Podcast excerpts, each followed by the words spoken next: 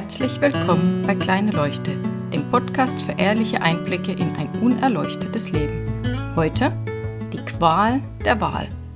Das eine oder andere Mal habe ich vermutlich schon erwähnt, dass meine Tochter ziemlich clever ist und einfach noch sehr nah an ihrer inneren Weisheit.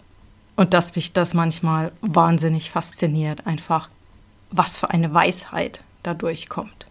Wir hatten jetzt gerade wieder so ein Beispiel, wo ich wirklich laut gelacht habe.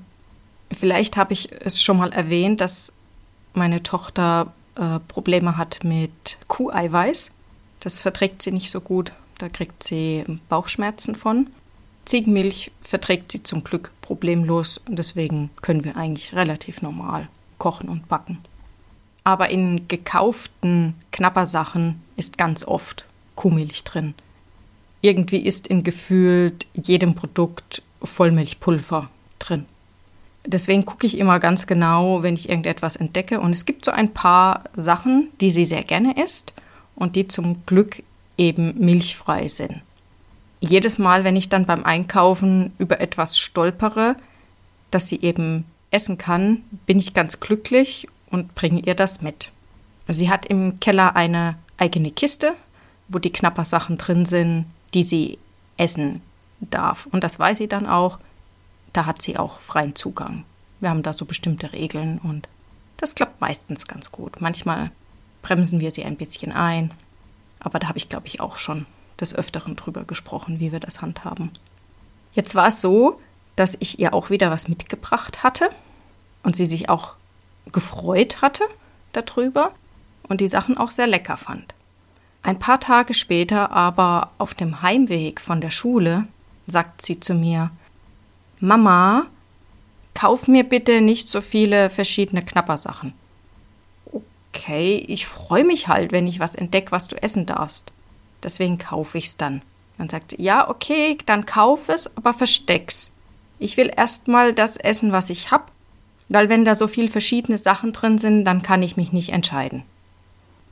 Da war ich dann erstmal baff. Das ist ziemlich clever. Es gibt sehr viele Studien darüber, dass es eben nicht unbedingt glücklicher macht, wenn man mehr Auswahl hat, sondern dass es uns tatsächlich Arbeit macht, weil wir dann entscheiden müssen, was eben das Richtige für uns ist und dass uns die Entscheidung umso schwerer fällt, je größer die Auswahl ist, weil es viel mehr Optionen gibt. Und es anscheinend ja dann auch viel wahrscheinlicher ist, dass wir eben einen Fehler machen und das Falsche auswählen. Deswegen ist es umgekehrt tatsächlich gut, wenn man sich mal für ein Produkt entschieden hat und das einfach kauft, ohne es in Frage zu stellen. Spart unheimlich Energie beim Einkaufen und beim drüber nachdenken bei ganz vielen Sachen. Was ich so spannend fand, ist, dass sie da von ganz alleine draufgekommen ist, ohne dass sie dafür eine aufwendige Studie gebraucht hat. Sie hat einfach gemerkt, dass sie das nicht mag und dass ihr das nicht gut tut, wenn sie zu viel Auswahl hat. Und dass sie sehr zufrieden mit dem ist, was sie hat und daraus wählen kann, dass sie nicht so viel braucht. Sowas Blödes aber auch für den Kapitalismus, dass meine siebenjährige Tochter von ganz alleine merkt, dass man gar nicht so viel braucht. Natürlich bin ich wahnsinnig stolz auf sie und halte mich auch an ihren Wunsch, dass ich nicht mehr so viel kaufe. Sie hat ihre paar Sachen, die sie haben möchte. Da schaue ich immer, dass das da ist. Und jetzt warte ich erstmal ab, dass sie das andere isst und dass sie mal das wegschafft sozusagen, was in der Kiste ist.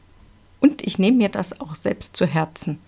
Denn ganz ehrlich, ich merke das ja auch. Wenn einfach zu viel da ist, weiß ich gar nicht so recht, was ich nehmen will. Und wenn nur ein paar Sachen da ist, dann ist eigentlich ziemlich klar, ja, ich will jetzt das oder das. Es hat mich auch motiviert, noch einmal tatsächlich bei uns auszumisten und zu gucken, was wir wirklich brauchen. Welche Spiele benutzen wir wirklich? Und welche stehen nur im Regal und wir können uns von ihnen verabschieden und jemand freut sich, wenn er gute Spiele in einem sehr guten Zustand gebraucht kaufen kann und nicht so viel Geld ausgeben braucht.